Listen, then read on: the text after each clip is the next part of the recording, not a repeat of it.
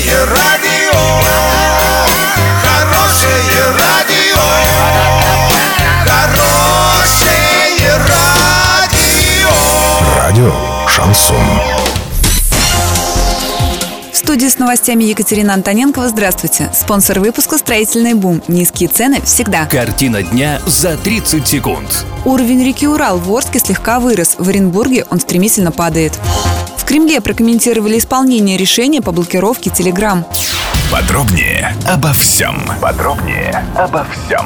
Темп роста реки Урал в Орске замедлился за сутки, прибавив всего 3 сантиметра вместо 51 сантиметра сутками ранее. В Оренбурге уровень воды стремительно снижается, минус 85 сантиметров за сутки. Иреклинское водохранилище продолжает сбрасывать по 20 кубометров в секунду.